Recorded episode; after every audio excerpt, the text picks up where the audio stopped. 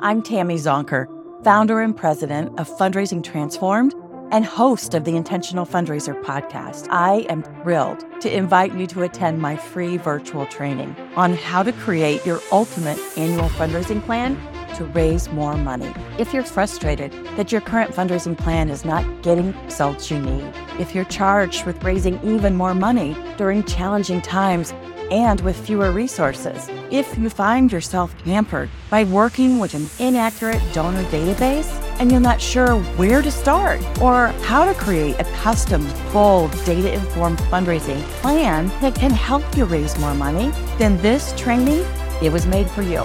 In this training, you will learn my proven framework for developing a data informed, donor centric annual fundraising plan. You'll learn how to strengthen your fundraising foundation, meaning annual fund, major gifts, planned giving, how to determine what is working and could be scaled in your fundraising program, and how to determine what's not working and should be reimagined or retired immediately. What new and bold thinking, strategies, and tools you can use to enhance your fundraising plan. Plus, when you stay till the end, you get my fundraising plan guide absolutely free. If you need help with creating your ultimate annual fundraising plan to raise more money, then I would love to help you. It'll only cost you an hour of your time. We will reach capacity. Visit fundraisingtransformed.com forward slash training and claim your free spot now. If you're looking for proven ways to take your fundraising results to the next level, you're in the right place.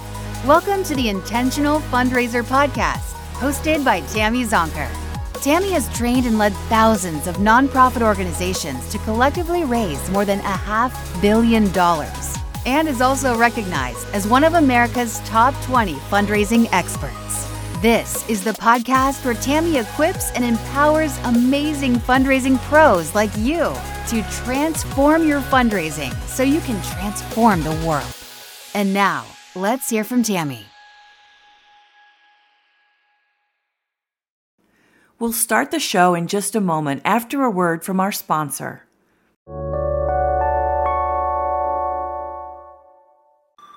Support for this show is brought to you by our friends at Bloomerang. Bloomerang offers donor management and online fundraising software that helps small to medium nonprofits, just like First Tee of Greater Akron, a nonprofit that empowers kids and teens through the game of golf. After just one year with Bloomerang, First Tee of Greater Akron doubled their unique donors improved donor stewardship, and raised more funds. Keep listening to hear how they did it or visit bloomerang.com forward slash intentional to learn more. Again, that's bloomerang.com forward slash intentional.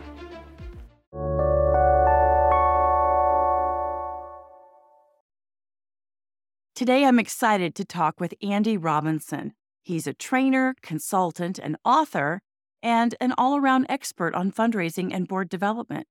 Since the pandemic began in March of 2020, he has designed and facilitated 150 online meetings, webinars, and remote workshops covering topics like fundraising, board development, marketing, leadership development, facilitation, planning, change management, and train the trainer programs.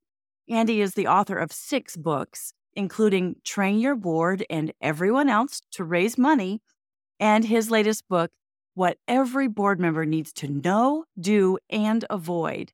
He lives in Plainfield, Vermont. Andy, welcome to the show. Tammy, thank you for hosting me and inviting. Well, I'm delighted. So let's just jump in.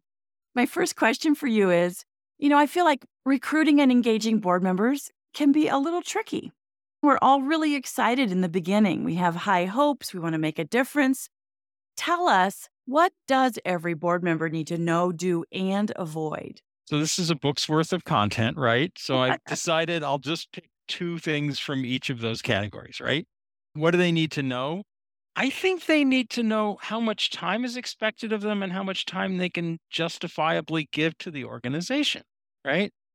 I currently chair a board which is considerable amount of time. It's a grassroots organization with a budget of $100,000 and one employee. And in that environment, board members actually have to do some work, right? your sleeves board. Yeah, right. And so, you know, how much time is required? How much time do I have? That's answer number one. Answer number two is what they need to know is they have to understand the business model of the organization. Where does the revenue come from? Where does the revenue go? What can they do to improve that?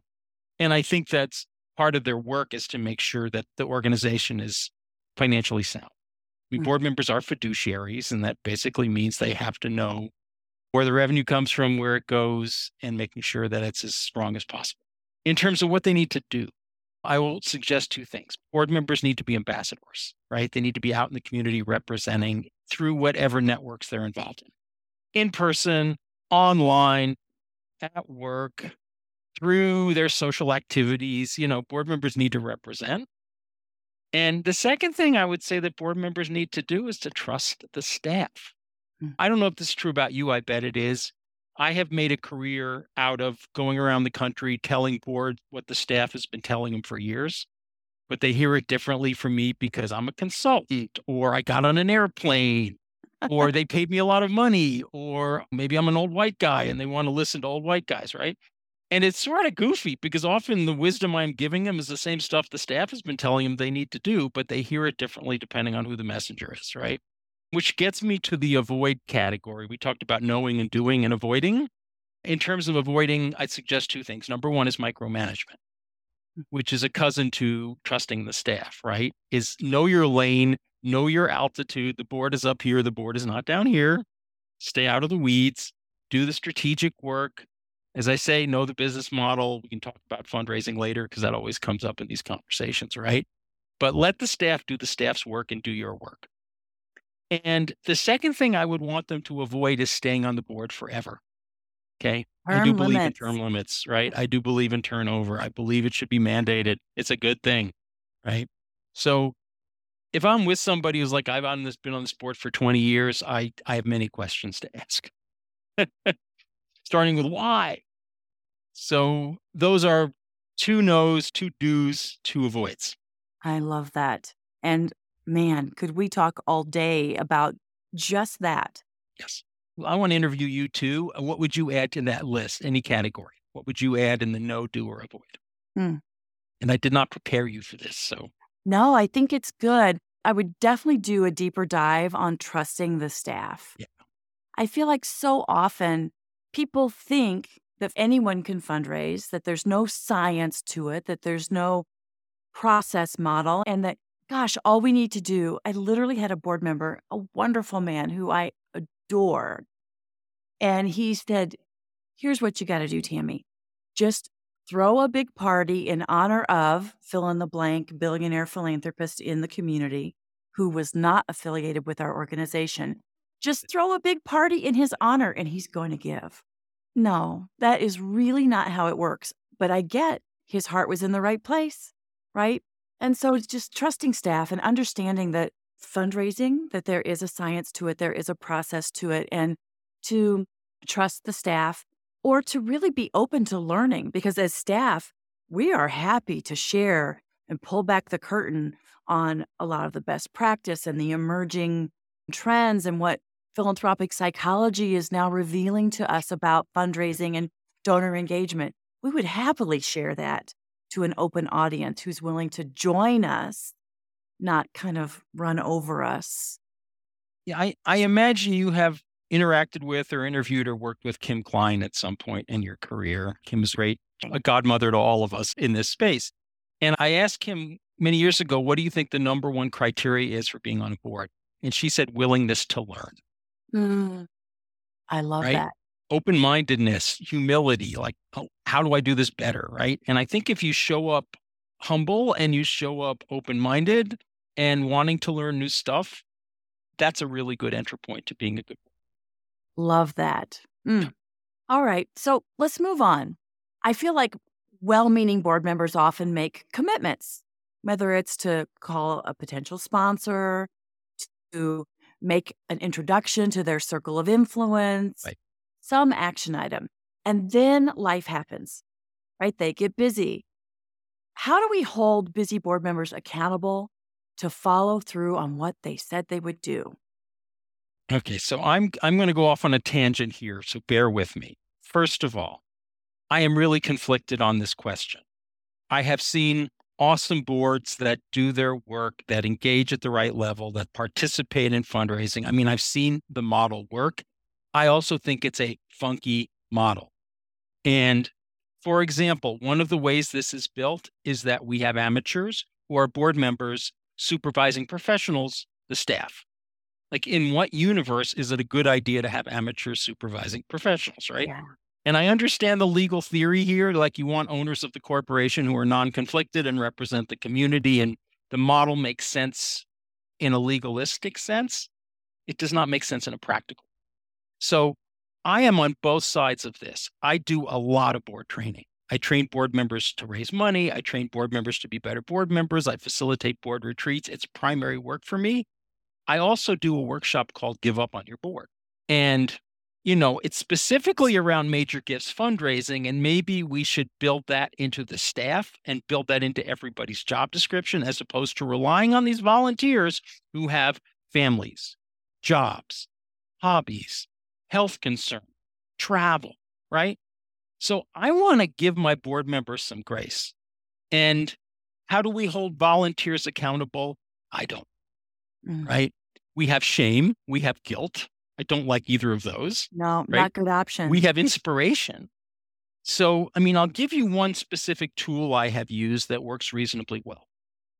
I'm a believer in creating, in terms of fundraising, I'm a believer in creating something like a board fundraising menu where there's options for board engagement. It's not like everybody sells 20 raffle tickets. It's here's a mix of stuff that needs to get done that is board level work, and people can choose their activities. Um, and I feel like this is board fundraising 101. This is not new information. But the accountability piece, and this might be new information, is once people have made agreements to these are the pieces I'm going to do and this is what you're going to do, I would take 10 minutes at every board meeting and go around the circle and have every board member report on what they have done for fundraising since the previous board meeting. So there's sort of a self accountability piece. And mm-hmm. this works two ways. If people know they're going to have to report in front of their peers, they're more likely to follow through and do stuff because they don't want to look bad in front of their peers. yes. So that's sort of the maybe the shame and shame-ish or guilt-ish part. But the other part is when people hear what other folks are doing, they're like, wow, this is cool. We're actually doing this, right? And they're thinking, okay, I want to grab the rope. I want to pull. I want to be part of this. So on one hand, it's accountability with a capital A, but it's also, hey, we're all in this together. So it's almost a team building process of everybody knowing what everybody else is doing. I and that's an that. imperfect answer to what you're asking, which is a difficult question. It is a difficult question, and I think it's a really good answer. You know, that one size does not fit all.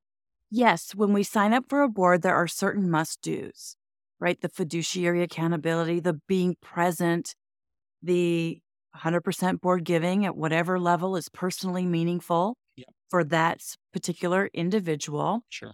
And then you're right, there could be dozens of options for how they could plug in based on, to your earlier point, what is their time availability? Yes. What are the things they enjoy doing that are at ease for them? What gifts and talents can they bring to it? I love that because it's a strength based approach that lets board members shine. And you know what? It's realistic. Occasionally I'll come across peers, and God bless them, they're often good at what they do. But the thing is, like, we're going to create this amazing board where everybody raises money and they're all going to love it. And, and I'm like, really? So let me do a little truth telling here that may be awkward, but you know, I'd be curious to get your take on this. And you and I have worked with many, many, many, many boards in our respective careers. Here's what I see. Best case scenario. A third of the board gets it, prioritize it, rolls with it, top tier. Middle tier, they'll do it. They don't love it. It's not the reason they're on the board. Second tier. Third tier, resistant, obstructionist sometimes, right? I don't want anyone else to do it either, right? And what I'm saying is, and this is what consultants say when no one else is listening, what I'm saying is, you know, this is as good as it gets. And one of the mistakes I see consistently is we are mm-hmm. Mm-hmm. managing to the bottom tier, trying to get the people who are doing nothing to do something, as opposed to taking the people that are pretty good and making them better and taking the people that are quite good and helping them become leadership. So it pains me to say this because I am an equity person, but I am willing to leave some people on the side of the road as we take this journey forward. And, you know, if not everybody wants to get on the fundraising bus, again, pains me to say this, I am willing to leave some of them behind and find some other ways for them to engage in board service if fundraising is not their thing. So yeah. I think people are trainable. I think we can remove the barriers. We're probably going to talk about this. There are things we can do to make fundraising more accessible and less scary. And having said that, we ain't going to get everybody. Yeah. And I am old enough now to be okay with that. and don't you I have think... made my peace with the inequity of what I just said. Yes. So, yes. Um, accountability, yeah. And, you know, at the end of the day, I think we have to work with the people who want to do the work. Mm-hmm. I have found that when I have that truth telling, candid conversation with the staff, with the CEO, with the yeah. chief philanthropy officer, yeah. and we say, this is normal. Like you're not alone. There's almost like a sigh of relief. Like I just thought I was failing at leading this board, at inspiring these board members to be the best version of themselves. And we might have glimmers of it, or a third of them, like as you said, END, yeah. a third of them who consistently show up that way and crush it, you know, and they're impressive and they're inspiring. Yes. Right? But that's great. The other thing I would say, like, that's the bad news part. Here's the good news part.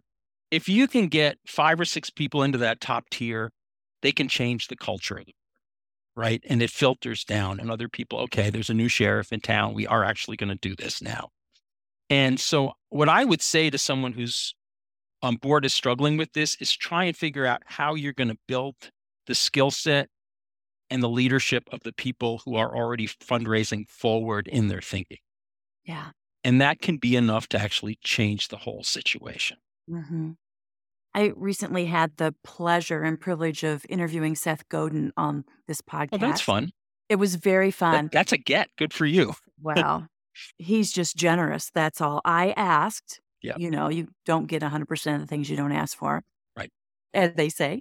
Yeah. And he was generous. But we talked about his brand new book, The Song of Significance. And he asked the question in the book, like, what if this was the best job you ever had? How would you show up differently? And I would say we could adapt that question. What if this was the best board you ever served on? What would that look like? What would that feel like? What would you bring to it every day? And the truth is that when people feel, to your point, that sense of inspiration, passion, purpose, we're really moving the needle. We're really getting somewhere. It creates an energy that, you know, high tide raises all boats, as JFK said. And there will be some, perhaps it is that third at the bottom, who are like, this isn't for me. This is not my show. It's not my show. I'm not so, part of this. That's okay. Let them go. Bless and release. Bless and release. And you know what? They may find a board that is the perfect fit for them or other volunteer work. And we hope they do. And I want to stress there's a lot of smart people in our industry. Not all wisdom moves in the same direction on this. You know, I mean, there is a piece of work called community centric fundraising, which you are familiar mm-hmm. with. Yes. Vu Le and Vu's uh, a genius. And that whole thing is based on the idea that we should not center our donors. We should center the people we serve and the communities we engage. And they would say 100% board fundraising maybe isn't the standard. Maybe there's a different way to think about this. And I'm open to this, right? I, I don't know that there's a right answer to this question. And I like it when people challenge the orthodoxy and say, wait a minute. I'm going to sort of echo something you said. I do a lot of fundraising workshops, and the number one thing I get asked to do is how do I get my board to raise money? Right? That work never goes away. There's, you know, two ways to think about this. Either we're not training or developing or recruiting or building the board around that capacity, which is a legitimate way to think about it.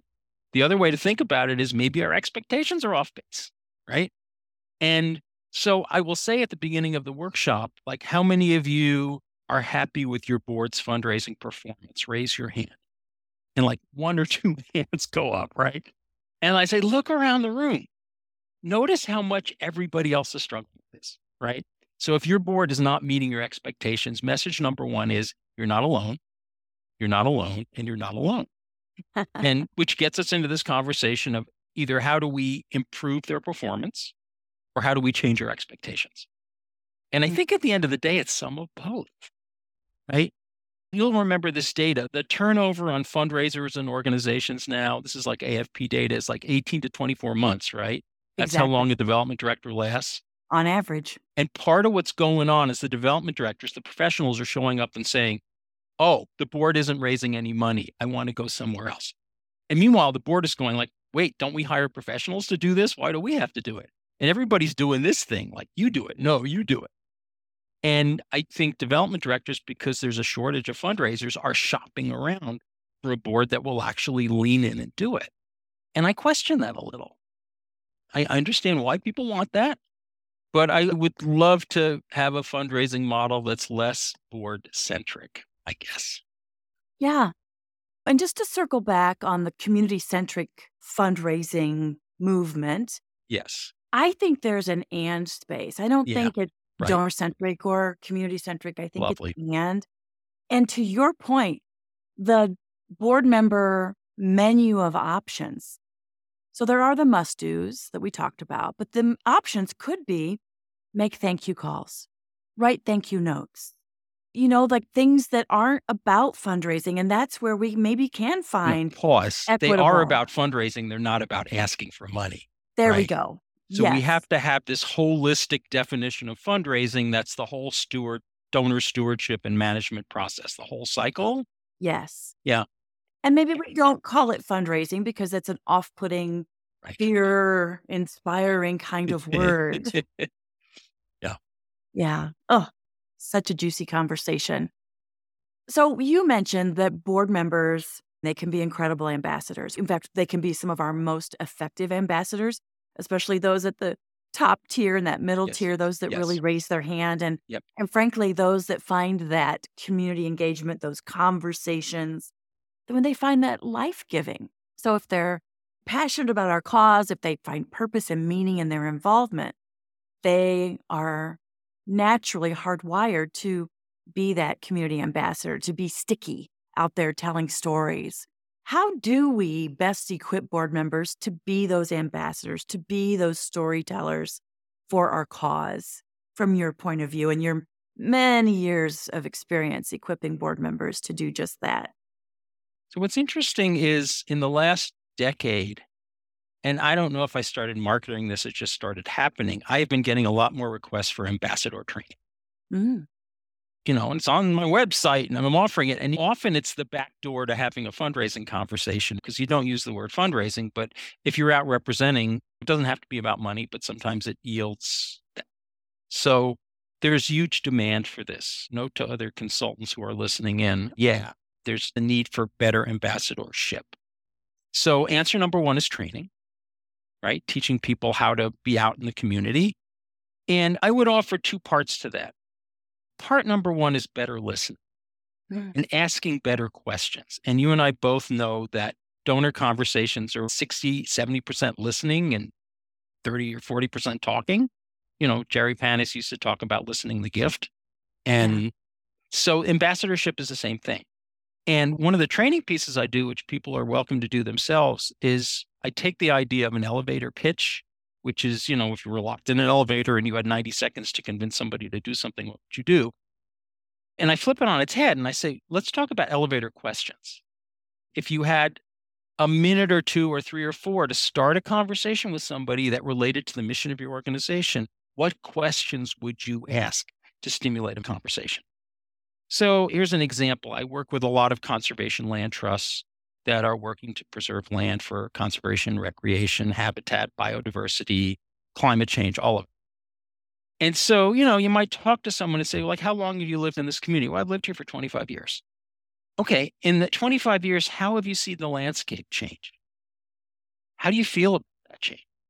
Right. So these are open ended questions. It's not yes or no. It's not, have you heard of my group? What have you heard about my group? It's more about who are you and how do you connect with this? So that's number one is focus more on the questions than the pitch. Number two is, and this is a classic mistake we make, is we think everybody has to memorize the same five bullets and memorize the mission statement and be able to say, and that's bogus, right? I want people to tell their own stories. I want them to come to their own articulation of the work and why it's valuable, including their own story of why they connect with the work. So some of the training is about helping people come up with their own version of why the work is valuable, how they connect to it, and maybe even why it might be of value to the person they're talking to. So, short answer, we could do an hour mm-hmm. on ambassadorship, but I have found that it's an easier bar for people to get over in terms of rather than doing fundraising, you start with how do we message? How do we ask better questions? How do we listen more deeply? I have done listening exercises with people as a way to help them focus on what they're hearing and not be telling their own story in their head while they should be listening to somebody. Yes. So, those are some answers to that question. So good. We'll be right back after a word from our sponsor.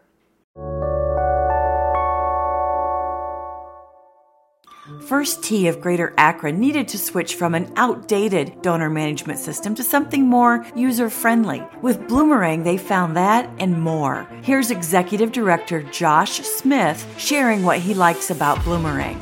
We love Bloomerang because it's so, like, it's very user friendly. We're able to do more because our daily tasks of thanking donors and sending thank you notes have been cut more than half because of Bloomerang year over year, we have raised more funds. So obviously, I think Bloomerang's been a, a huge part of that. By investing in a donor management system that they actually love using, First Tee of Greater Akron was able to raise more funds and continue creating lasting change in their community. To listen to the full interview with First Tee of Greater Akron, visit bloomerang.com forward slash intentional or click the link in the show notes.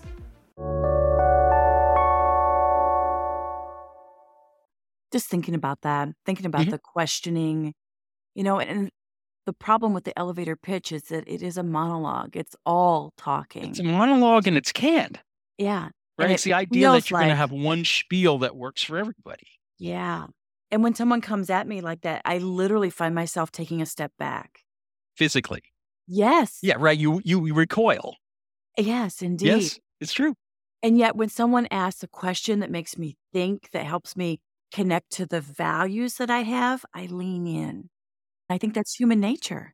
I think you're correct. And the other thing I would say about this, people assume that to be an ambassador, you have to be an extrovert, right? And you have to be comfortable with people and you have to be able to walk into a room and walk up to a stranger and start talking to them, blah, blah, blah. So, two points. First of all, the best ambassador version of you is the authentic version. Second point, if you're an introvert, it's an asset because you're going to show up and not take up a lot of space. And if you're good, you're going to ask people questions and you're going to allow them to occupy that space. And in some ways, introverts may be better equipped to do this because they tend to be better listeners and they tend to like take up less space. Mhm. So that's nice for people to hear because often it's like, I don't want to go talk to strain. I'd rather sit at home and read a book and say, okay, well, let's think about how we use that as a superpower, right? And not a barrier. Yeah. And the answer is listening. You're reminding me of an old Jim Rohn kind of anecdote. And he, of course, was a business consultant back in the day, wrote many books. He says that there are two kinds of, in his world, it was salespeople. Sure. In our world, it would be fundraisers. But Right. there's the person that walks into the the room, the party, and essentially says, "Ta-da! Here I Right. am." and there's the person that walks into the room, kind of looks around the room and says, Ah, there you are. And I do agree with you that some of our most powerful ambassadors are the, ah, there you are people. And I would even argue that there you are in that sentence could be you plural. It doesn't have to be you singular, Yes. right? Yes. It could be there you are. As we say in the South, there y'all are. There y'all are. All y'all are here and I'm here with you, Indeed. right? It's good.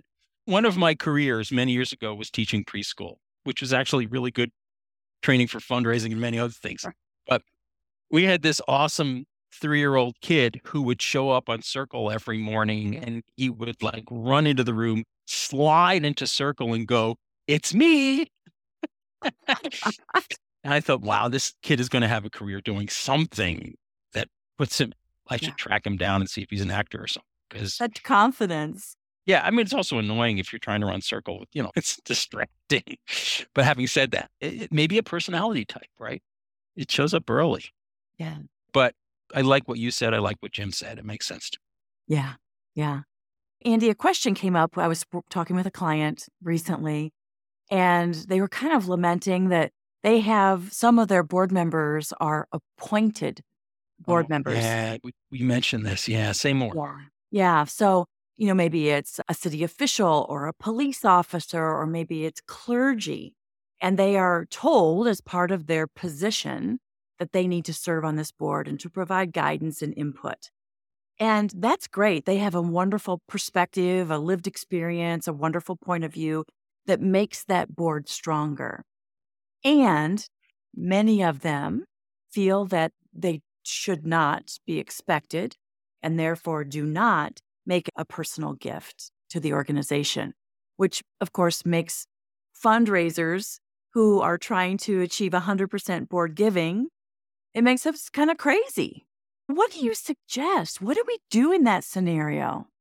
Well, first of all, what I'm thinking of, and I've worked with a number of these organizations, are the community action programs, the CAP agencies. And they are federally designated to have a tripartite board, which means a third of them come from the community, a third of them are people who benefit from services provided by the CAP agency, and the last third comes from the government. It might be the state, it might be the mayor's office, it might be police, might, you know, Anyway, it's called the public piece, which is in this case means government. And so they struggle with this all the time. I don't have a great answer. I think part of this goes back to do we have understanding of the business model and knowing where we get our money from and how we can make it more resilient and get more unrestricted money. And a lot of these kinds of groups are very grant dependent and very restricted grant. That's model. Model two is the old trick of the challenge gift which is, you know, donor X gives us a thousand bucks or 5,000 or 20,000 on the condition we have 100% board giving. Right. Yes. And then you go to the board and you say, hey, everybody's got to kick in something. It's not about the amount, it's about participation. And for us to collect this 5,000, 10,000, 50,000, whatever it is, every one of you's got to.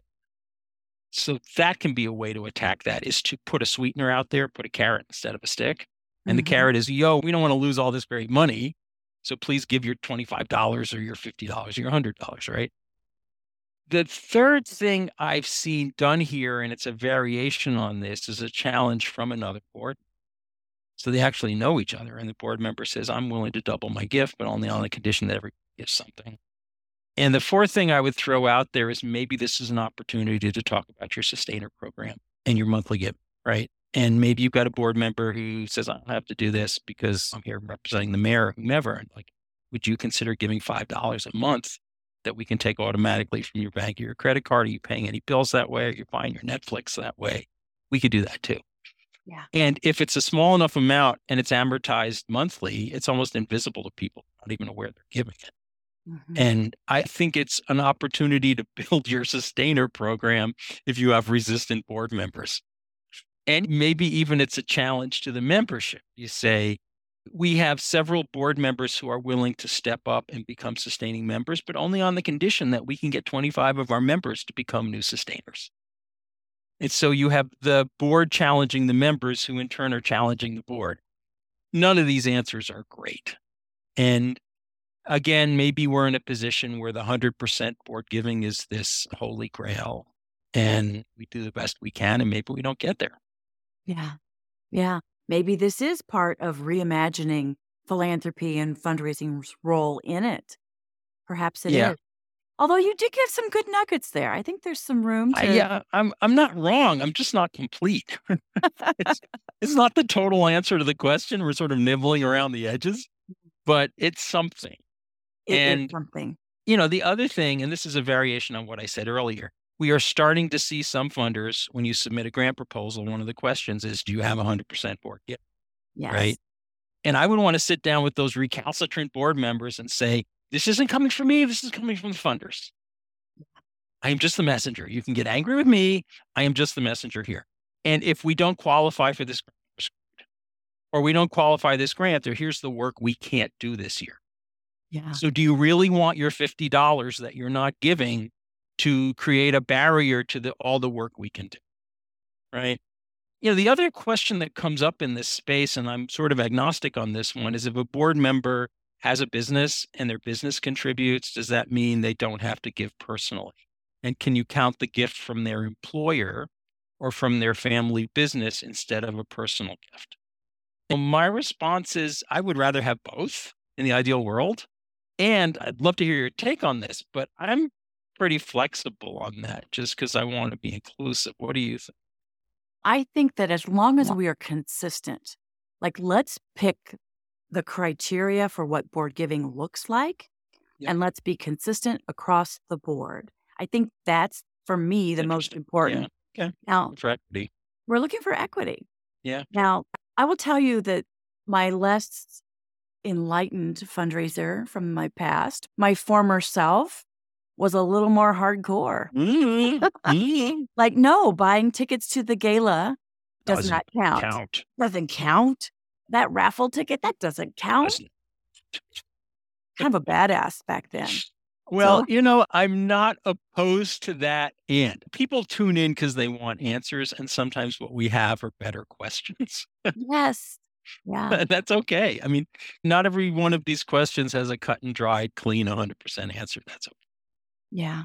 This Yeah. is complex. It's supposed to be complex, Yeah, and we can check that box. We can it is own- complex. right? We can own that this is complex and then we manage it as best we can. Yeah. Yeah. In your book, Train Your Board and Everyone Mhm. Else to Raise Money, which I'm Mhm. holding up. It's got lots of posts. Well, I was going to hold it up too, but you've already done it, so I don't have to. Thank you. It's fantastic. Good book. it, and you it says the cookbook of easy to use fundraising exercises and that it is like so many scenarios whether you're doing a full day retreat with your board or a half day or you want to foster those connections with staff i mean just literally hundreds of exercises. So i love it love it love it. And agendas and outlines for these various meetings. Share some of your favorite 20 minute or less exercises to re engage board and staff. So first of all, let me do a shout out to my co-author, Andrea Kihlstedt, who mm-hmm. is one of the gurus of capital campaigns and is a treasure to all of us. And it was way fun working with Andrea on this book. So she needs to be acknowledged. Yeah. And our publisher, Emerson, former publisher, Emerson Church, who put us together. New publisher now, if you're looking for the book, it's Civil Sector Press, which is published out of Canada. And to answer your question, I'll throw you two faves. I'm dropping all the names today. This is one that we learned from Gail Perry, who's another wonderful fundraiser in our world. Yes. And Gail taught it to Andrea and us. And it's real simple. It's called Why Do You Care? And so you have board members grab like a note card, a tiny little piece of paper. And, and the deal is we have to write down why you care about the mission of the organization in your own words. And then what people do is you say, all right, everybody stand up. You got a minute. Find another board member or another person in the room to talk to and simply share what you've written. Each of you has about 30 seconds. You could read the card, but you can also just talk to each other like, why is this important to you? After a minute, somebody, the facilitator, rings the bell, blows the whistle, bangs the drum. You say, okay, find another person to talk to. They rotate, they repeat the conversation. They do it again, usually four rounds. It could be three. And then after four rounds, you sit them down and like, what did you hear? What were the themes? What's the through line? And sometimes I'll ask people, did your answer change as you were listening to other people? And did you come up with different language, right? So it's very energizing. People are up and moving around, but also they're having these really sort of intimate conversations really quickly. Because if you ask people why they care about the mission, they tend to start talking from their hearts. yeah. And what happens, and this is like the pedagogy of it, but the repetition tends to drive them even a little deeper.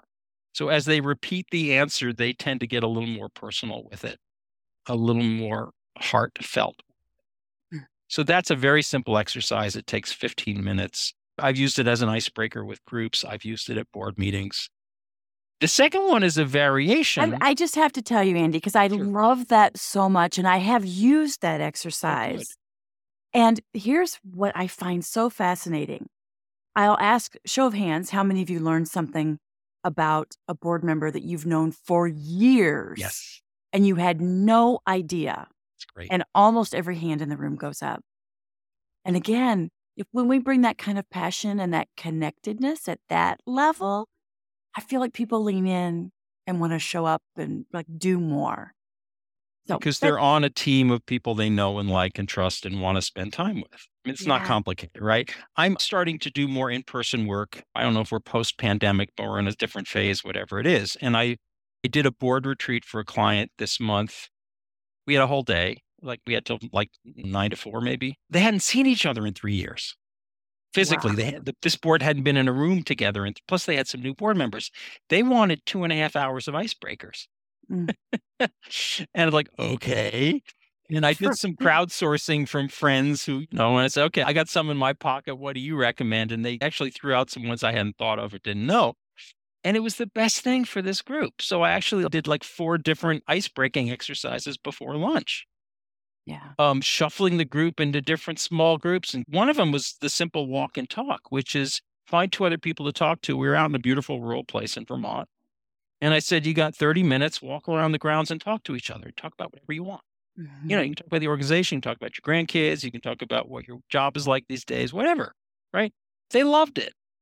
And you know, when we know each other, we trust each other more and we have the space to have more courageous conversations. Yes. And we want to show up for each other in deeper and more meaningful ways. Yeah. And I will tell you, one of the people who came, I said, How was the day at the end? We did the debrief. He said, I was really sort of skeptical that this was a good idea because we were out all this woo woo, touchy feely stuff. And I wanted to talk about business.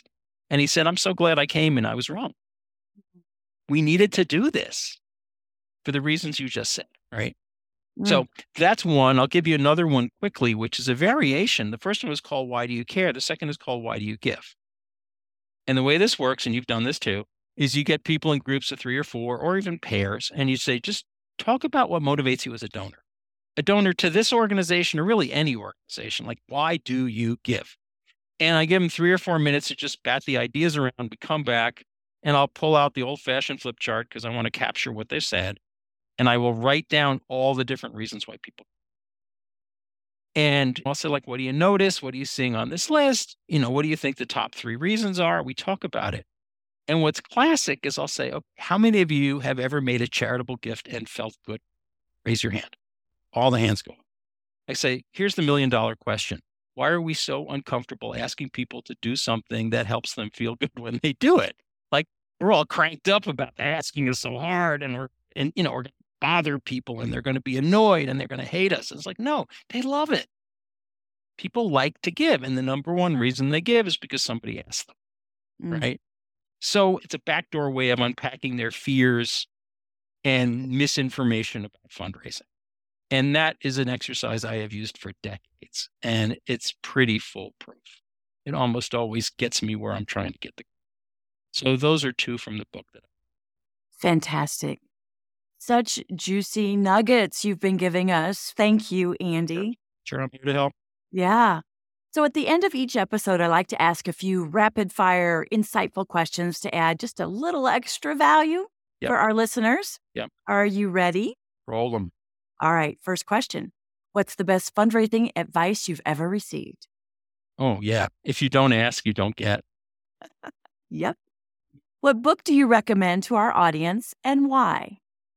So I'm going to go a little sideways here because part of my work these days is training trainers and training facilitators and training consultants.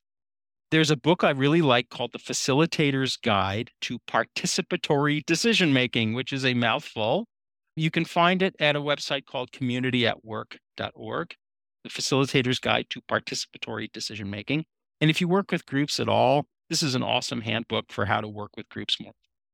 It has absolutely nothing to do with fundraising. It's really all about group process. Love it. And we will find that and include a link to it in the show notes. What are the three most important traits a successful fundraiser must possess? optimism, stamina, humility. Mm, good ones. Really good. What's your favorite fundraising application or tool? I'm going old school. I'm just going to say email. It's still one of the easiest ways to schedule with donors to, you know, it's how you and I got this all scheduled, right? Yes. It's as old as it gets. I'm old enough. I remember a world before email, but I still find it's the tool I use the most. I also half expected you to say my ears. Great answer. Well, that is the perception I have of you after this conversation. That's Two who you ears, are. one mouth. There's a reason, you know, that that somebody that's intentional. What's your favorite conference and why? All right, another sideways answer. I stopped flying about five years ago in response to climate change. And mm. so that's been a change in my life because I've worked in 47 states. I've worked across Canada. I used to be on the road a lot. And so I'm going to fewer conferences simply because I'm not getting on airplanes. Having said that, again, I'll give you a slightly sideways one. I'm a member of the Alliance for Nonprofit Management, and the website is Alliance Online. The Alliance is a network of capacity builders. So they might be trainers or consultants or facilitators or funders. It's people like you and I who help our clients get better at whatever they're trying to do. And the Alliance is a peer group for me. I have several, but it's one of my favorite peer groups because it's people who do the stuff I do. Um, and they do a good conference every year. In recent years, it's been sort of half in person and half virtual. And anyone who is either a trainer, facilitator, consultant, funder, or aspires to be those things, but check out the Alliance. It's allianceonline.org. Fantastic. Last question, Andy. Knowing you know now about fundraising, what advice would you give your younger self just starting out in the profession? I mean, I'm not my younger self anymore. Newsflash. You have a little you know, in your beard, um, just a yeah. teens. Well, that's a lot of stories, but I won't tell them now. So, my advice I would give myself is first of all, you're on a good path. This is actually a profession. You can make a living doing this. You can interact with amazing people all day, every day. You can be inspired often. But the other thing, and this is something I tell my clients, is that if you learn how to raise money, you will have more. Hmm. Um, you will have power within your organization. You will have power within your movement, or movements plural. The people who bring in the money have more say in what goes on. And I would have said to myself, if you aspire to have more agency and you aspire to have more power and you aspire to design your own path, learn how to raise money. And so that would be the advice I would give my younger self. Keep doing it. Very good. So, Andy, thank you. You're amazing. And we just so appreciate everything you've shared with us today. Thank you. Tammy, I appreciate the invitation. You're pretty amazing too. If you're somebody's grandmother, you don't look like it. So, congratulations on that. And if you ever want me back, let me know. And please send me the link when this is available and I will share it with everyone I can think of. We yes to both. Yes, we'll send you the link. And yes, we're absolutely going to have you back. And and give us a shout out for Detroit, Michigan, because I see it on the front of your shirt here. That's right. Hello, Detroit. We love yeah, Detroit. For Detroit. D Town. If you want to learn more about Andy and his incredible work or follow him on social media, we will include links to all of his handles in the show notes, as well as links to the many other resources we've talked about today. Thanks for listening to this episode of the Intentional Fundraiser podcast. Keep on transforming your fundraising so you can transform the world. And now for a final word from our sponsor.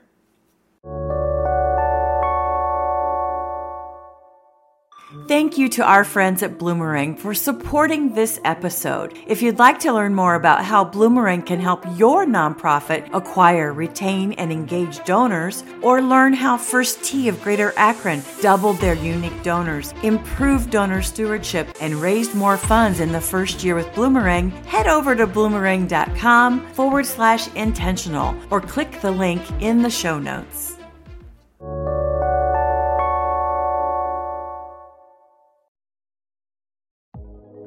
The Intentional Fundraiser podcast is a fundraising transformed original.